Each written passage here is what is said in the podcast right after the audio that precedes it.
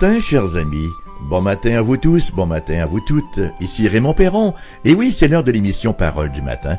Je vous souhaite un bon matin et une bonne journée également. Que le Seigneur vous accorde toute sa grâce, hein, tous ses bienfaits en cette journée, alors que nous aurons tous et toutes à faire face à différentes situations, et certaines situations représentent parfois des défis. Elles peuvent euh, apparaître banales a priori, mais toute situation pour nous pauvres êtres humains hein, euh, a toujours quelque chose de caché derrière, là, qui nous interpelle et qui nous lance un défi. Alors nous avons une parole de puissance ce matin pour nous aider à faire face à cette nouvelle journée que le Seigneur met sur notre route. Et cette parole, elle est dans l'Évangile selon Luc, les versets 26 à 39 du chapitre 8. Donc, Luc chapitre 8, versets 26 à 39, que vous me permettrez de vous lire dès maintenant. Ils abordèrent dans le pays des Géraséniens qui est vis-à-vis de la Galilée. Lorsque Jésus fut descendu à terre, il vint au devant de lui un homme de la ville qui était possédé de plusieurs démons. Depuis longtemps, il ne portait point de vêtements et avait sa demeure non dans une maison, mais dans les sépulcres. Ayant vu Jésus, il poussa un cri, se jeta à ses pieds et dit d'une voix forte, Qu'y a-t-il entre moi et toi, Jésus, fils du Dieu très haut? Je t'en supplie, ne me tourmente pas. Car Jésus commandait à l'esprit impur de sortir de cet homme dont il s'était emparé depuis longtemps. On le gardait lié de chaînes et les fers aux pieds, mais il rompait les liens et il était entraîné par les démons dans les déserts. Jésus lui demanda, Quel est ton nom? Légion, répondit-il, car plusieurs démons étaient entrés en lui et il priait instamment Jésus de ne pas leur ordonner d'aller dans l'abîme. Il y avait là dans la montagne un grand troupeau de porceaux qui paissaient, et les démons supplièrent Jésus de leur permettre d'entrer dans ces pourceaux, il le leur permit. Les démons sortirent de cet homme, entrèrent dans les pourceaux, et le troupeau se précipita des pentes escarpées dans le lac et se noya. Ceux qui les faisaient paître, voyant ce qui était arrivé, s'enfuirent et répandirent la nouvelle dans la ville et dans les campagnes. Les gens allèrent voir ce qui était arrivé. Ils vinrent auprès de Jésus et ils trouvèrent l'homme de qui étaient sortis les démons, assis à ses pieds, vêtu et dans son bon sens. Ils furent saisis de frayeur. Ceux qui avaient vu ce qui s'était passé leur racontèrent comment le démoniaque avait été guéri. Tous les habitants du pays des Géraséniens prièrent Jésus de s'éloigner d'eux, car ils étaient saisis d'une grande crainte. Jésus monta dans la barque et s'en retourna. L'homme de qui étaient sortis les démons lui demandait la permission de rester avec lui. Mais Jésus le renvoya en disant Retourne dans ta maison et raconte tout ce que Dieu t'a fait. Il s'en alla et publia par toute la ville tout ce que Jésus avait fait pour lui. Alors fin de la lecture de ce matin. On l'a dit lors de la dernière émission, les disciples de Jésus sont en début de marche hein, en la compagnie du Seigneur et ils ont une connaissance plutôt floue de ce dernier. Ils ont encore nombre de questions à son sujet et dans le premier des deux récits de miracles hein, que nous avons vu là, euh, le premier des deux récits que nous avons vus lors de la dernière émission, les versets 22 à 25, ils expriment leur émerveillement devant l'autorité du Seigneur, émerveillement qui va toujours en grandissant. Lorsque Jésus a commencé à manifester d'ailleurs son autorité en guérissant les malades, leur émerveillement n'a cessé de grandir depuis. Qu'est-ce qu'ils ont vu? Ben, Ils ont vu l'autorité du Seigneur Jésus sur la maladie. Lorsque Jésus a guéri un lépreux, lorsqu'il a guéri le serviteur du centenier, la belle-mère de l'apôtre Pierre, euh, plusieurs autres guérisons, de la sorte également, sans parler bien sûr de la résurrection du fils de la veuve de Naïn. Maintenant, il va être témoin d'un autre miracle, d'une autre manifestation surnaturelle, et c'est la manifestation de l'autorité du Seigneur Jésus dans la sphère des démons cette fois-ci, la sphère spirituelle. Alors s'ils ont vu la manifestation de l'autorité du Seigneur Jésus sur la nature, alors que Jésus calme la tempête, là, ils vont voir l'autorité du Seigneur Jésus sur les puissances démoniaques. Alors, nous avons considéré le premier de ces deux miracles hier, la tempête apaisée. Ce matin, nous verrons le second, alors que Jésus rencontre un hôte de l'enfer. Parlons premièrement de la réalité des mauvais esprits. Là, dans la barque, certainement qu'il y a un silence d'étonnement et d'interrogation qui devait régner hein, dans l'embarcation alors que les disciples retournent à leur rame sur une mer qui est maintenant calme. Jésus vient tout juste d'apaiser la tempête. Il recommence à ramer vers le pays des Géraséniens, un petit pays là au sud-est de la mer de Galilée. D'ailleurs, la plupart des gens qui habitaient cette région-là, c'était ce qu'on appelait des gentils, c'est-à-dire des non-juifs. Et cela est évident par le fait qu'ils gardaient des pourceaux, ils gardaient des porcs. Aucun juif n'aurait fait cela, pour la simple raison que le porc était un animal considéré comme grandement impur. Hein. Nous savons bien sûr ce qui occupait l'esprit des disciples, alors qu'ils continuent de ramer vers cette destination-là. Ils naviguaient vers l'autre côté de la mer, et leur pensée nous est rapportée euh, leur pensée, à la fin de l'histoire précédente, au verset 25. Ils se disaient les uns aux autres, saisis d'étonnement, quel est donc celui-ci qui commande même au vent et à l'eau et à qui ils obéissent? Ils étaient émerveillés et ils se posaient des questions sur la véritable nature du Seigneur Jésus. Si nous gardons cela à l'esprit, c'est presque amusant de découvrir dans cette histoire que pendant que les disciples se posent la question, les démons, eux, sortent de l'enfer pour leur fournir la réponse. Selon le récit de Matthieu, les démons avaient pris possession de deux hommes et il s'adresse à Jésus en ces termes, hein. Matthieu euh, au verset 29, Qu'y a-t-il entre nous et toi, fils de Dieu? Es-tu venu pour nous tourmenter avant le temps? Et Marc et Luc ajoutent qu'ils appelèrent Jésus fils du Dieu très haut. Et Luc va ajouter au verset 28, et il priait instamment Jésus de ne pas leur ordonner d'aller dans l'abîme. Pouvons-nous imaginer un peu la réaction des disciples qui assistent à la scène. Hein? Les démons, d'ailleurs, ça devait pas être très très jojo, hein, de voir ce, pauvre bougre possédé de plusieurs démons et qui s'écrit Qu'y a-t-il entre moi et toi, fils de Dieu? Es-tu venu ici pour nous tourmenter avant le temps, fils du Dieu très haut? Et il le priait, il Jésus instamment de ne pas leur ordonner d'aller dans l'abîme. Il vaut la peine de réfléchir à ce que les démons savent, de réfléchir sur leur connaissance et sur ce qu'ils annoncent à haute voix, puisque leurs paroles révèlent qu'ils connaissaient Jésus, hein, qu'ils croyaient concernant Jésus, ils croyaient davantage que la plupart des êtres humains aujourd'hui. Et malgré leur connaissance, malgré qu'ils croyaient que Jésus était le Fils de Dieu, ils n'étaient pas sauvés pour autant. Voyez, croire que Dieu existe, croire que Jésus est le Fils du Dieu très haut, ne sauve pas pour autant. La réalité de l'existence du démon ou des démons. Elle est souvent de fois ridiculisée aujourd'hui, hein?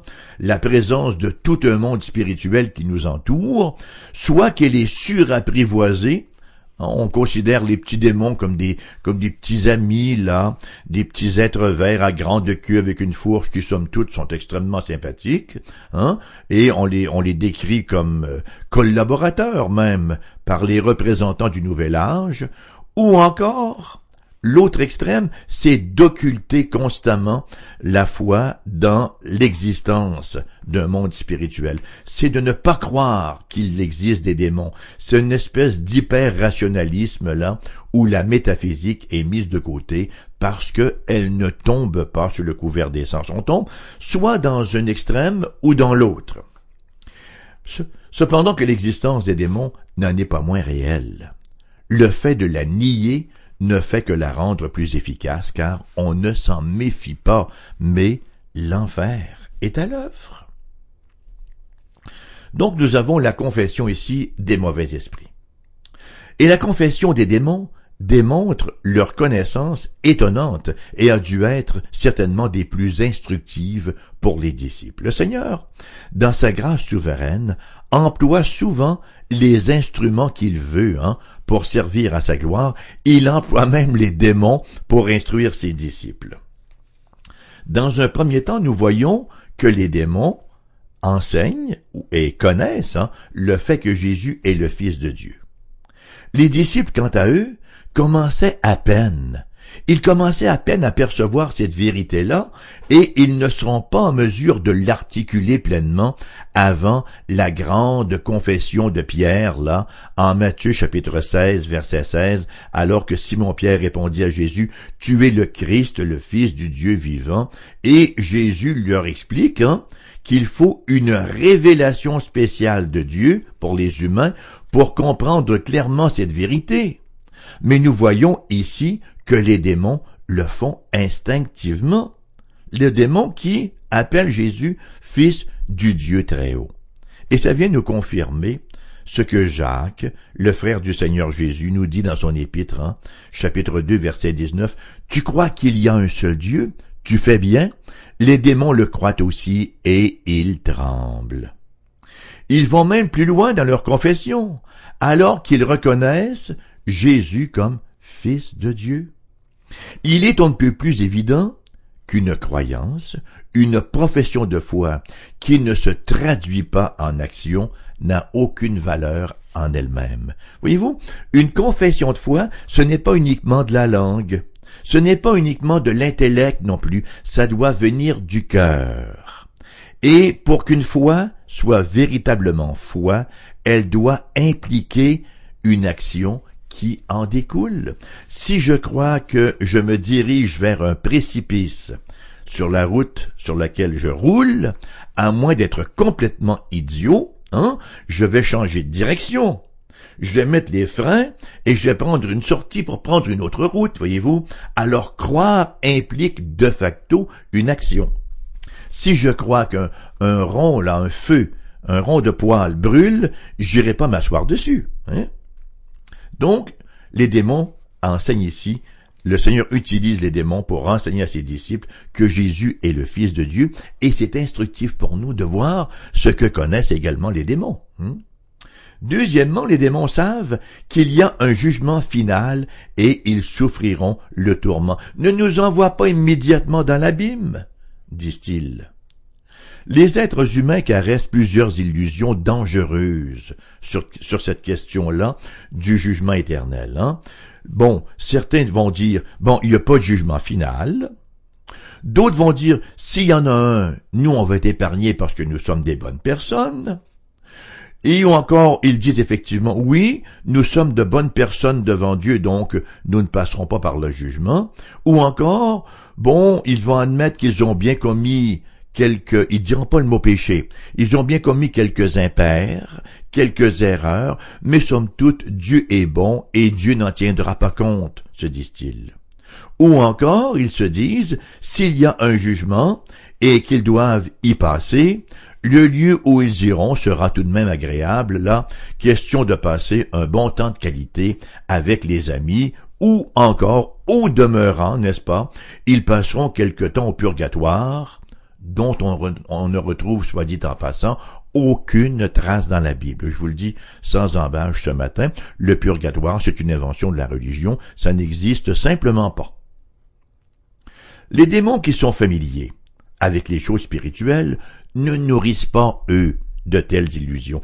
Ils savent fort bien qu'il y a un enfer, qu'il y a un jugement final et éternel, et ils savent très bien qu'ils y seront envoyés lorsque le temps sera venu. Il n'y a pas de rédemption possible pour les démons. Et dans ce récit, leur plus grande crainte est qu'ils soient envoyés maintenant avant le jugement final en enfer. Troisième chose, donc, on voit que les démons connaissent l'identité de Jésus, qu'il est le Fils de Dieu, qu'ils savent qu'il y aura un jugement éternel, et ils savent également que Jésus peut disposer d'eux à sa guise. Ils ont beau être en rébellion contre Dieu, Jésus demeure souverain sur leur existence. La troisième chose que les démons savent, et que la plupart des êtres humains ne savent pas, ou rejettent, ou refusent d'admettre, c'est que Jésus a l'autorité d'agir quand et comment il le veut avec eux. C'est la reconnaissance de la parfaite souveraineté de Dieu et Jésus étant Dieu possède cette souveraineté.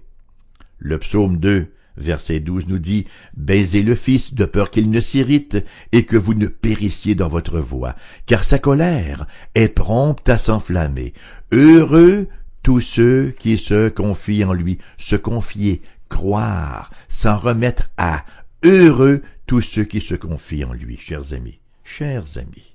L'importance de fléchir le genou devant Dieu en adoration, de fléchir le genou devant Dieu en adoration maintenant plutôt que de le fléchir plus tard en jugement. Vous savez, tôt ou tard, toute créature va fléchir le genou devant le Seigneur. Soit que nous le fléchissons maintenant en adoration, en reconnaissant sa parfaite souveraineté, sa royauté, sa majesté, ou soit que nous le fléchirons en jugement plus tard, afin que toute langue confesse que Jésus est Seigneur et que tout genou fléchisse, et tout cela à la gloire de Dieu. Alors, le choix se fait pendant que nous sommes sur cette terre pour nous, êtres humains. Soit que nous nous courbons devant Dieu, Hein, nous reconnaissons sa royauté sur notre vie, soit que nous nous écraserons devant lui en jugement lorsqu'il reviendra, et sa parole nous dit qu'il revient. Troisième élément que je voudrais faire ressortir ce matin, c'est l'autorité de Jésus donc sur les mauvais esprits. Voilà donc que Jésus est confronté à ce démon. Et dans cette confrontation, bien sûr, nous avons, on ne peut plus clairement là, une confrontation entre la lumière et les ténèbres. Et entre les deux, nous savons qu'il n'y a rien de commun. Hein?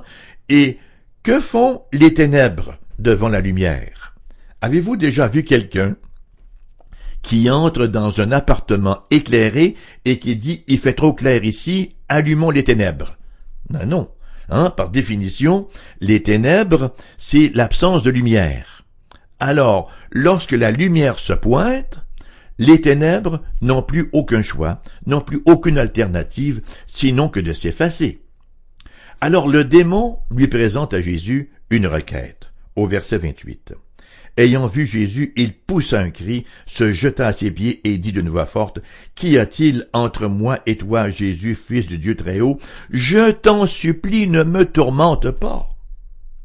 On s'attendrait aujourd'hui à ce que Jésus euh, prescrivent une technique de respiration, hein, à ce qu'ils disent à cet homme-là, euh, par la bouche duquel les démons parlent, à ce qu'ils lui disent, mais écoute, je vais te donner quelques techniques de yoga, ça va te calmer et ça va aller mieux après. Ou encore, je vais te prescrire quelques psychotropes, hein, euh, des Valium ou des Librium, et je ne sais trop quoi encore, en lui disant, ben une ou deux de ces petites pilules chaque jour, et ça devrait mieux aller, mon ami.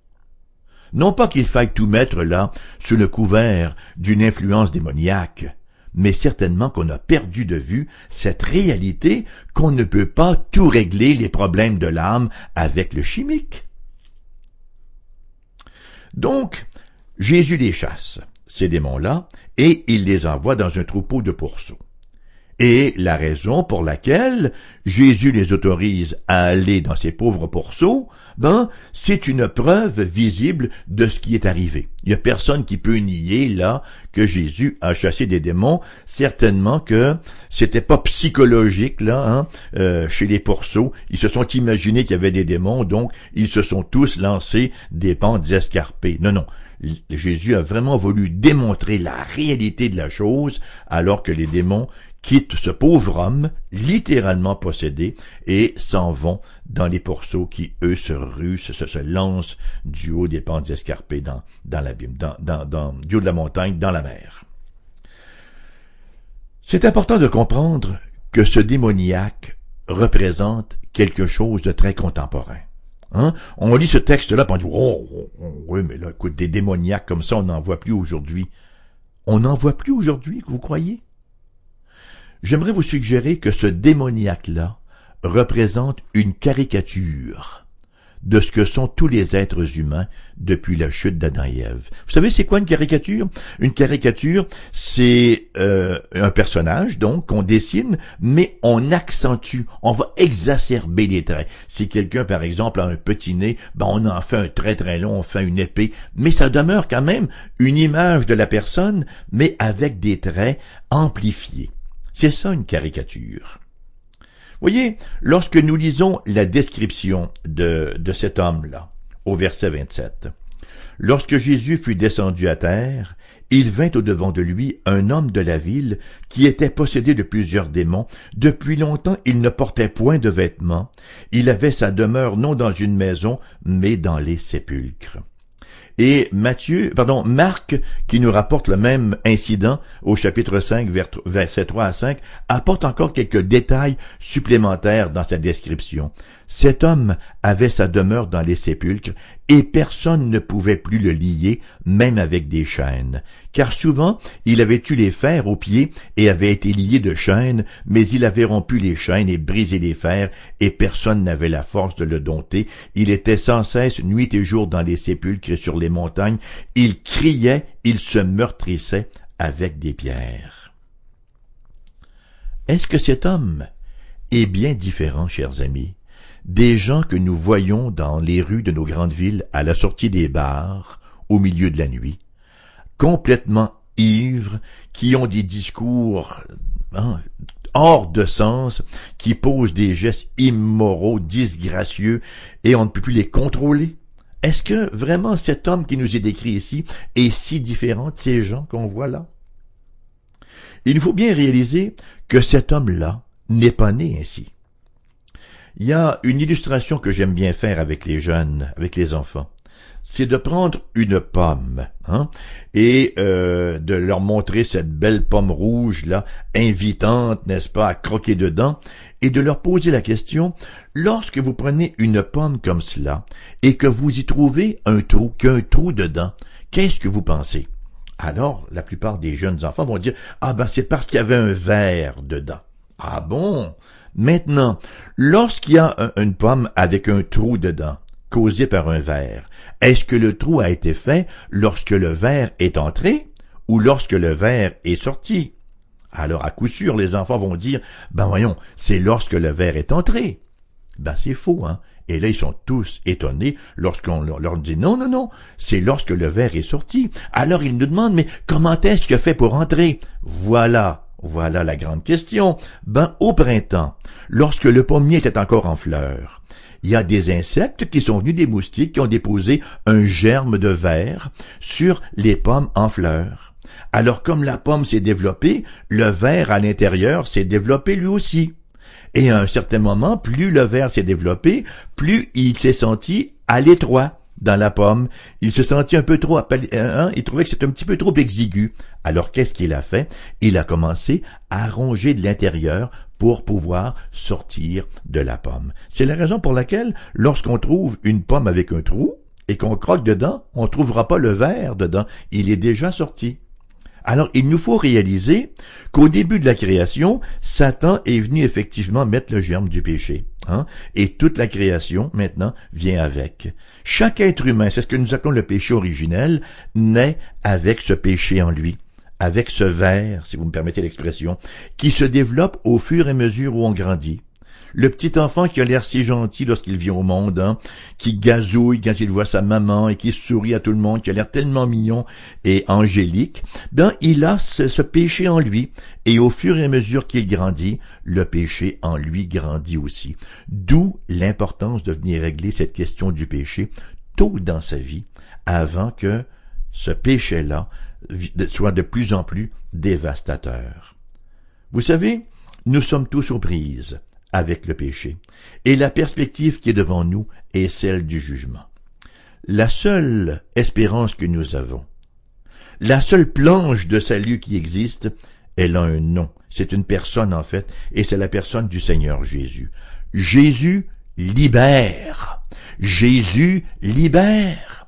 Jésus peut nous libérer des conséquences dramatiques de notre péché, comme il a libéré cet homme aux prises avec plusieurs démons, aux prises avec une légion de démons.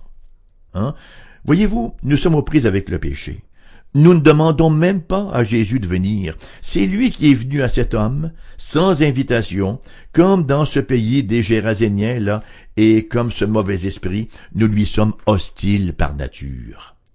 Le salut ne peut venir que de Jésus seul, et alors, et alors seulement, retrouvons-nous notre bon sens. Même les gens qui sont fonctionnels, même les bons citoyens, ont en eux ce péché qui leur fait perdre le bon sens quand vient le temps de réfléchir sur les questions ultimes, les questions d'éternité. Ils croient qu'ils sont assez bons, ces gens-là, pour se sauver eux-mêmes, pour être acceptés par Dieu. Pourtant, la parole nous dit que tous ont péché et sont privés de la gloire de Dieu, qu'il n'y a que par la justice que Dieu nous donne que nous puissions être réconciliés avec lui, que nous pouvons être réconciliés avec lui. Voulons-nous nous placer sur la route du Seigneur Jésus afin qu'il opère la même délivrance pour nous? Qu'en est-il maintenant des gens qui ont été témoins de ce miracle de délivrance? Est-ce qu'ils se sont rués sur Jésus pour lui demander d'en faire autant pour eux? Oh, c'est merveilleux, Seigneur, quelle puissance! Est-ce que pourrais, est-ce que tu pourrais nous aussi nous délivrer? Ben, nous lisons au verset 37, tous les habitants du pays des Gésaréniens prièrent Jésus de s'éloigner d'eux. Hein? Non, ne dérange pas l'establishment. C'est trop dérangeant, Seigneur, si tu commences là à chasser le péché d'ici, ça va être très compliqué. Ils lui demandèrent de s'en aller plutôt. Le monde va demeurer hostile au Christ, même à la vue du bien qu'il opère.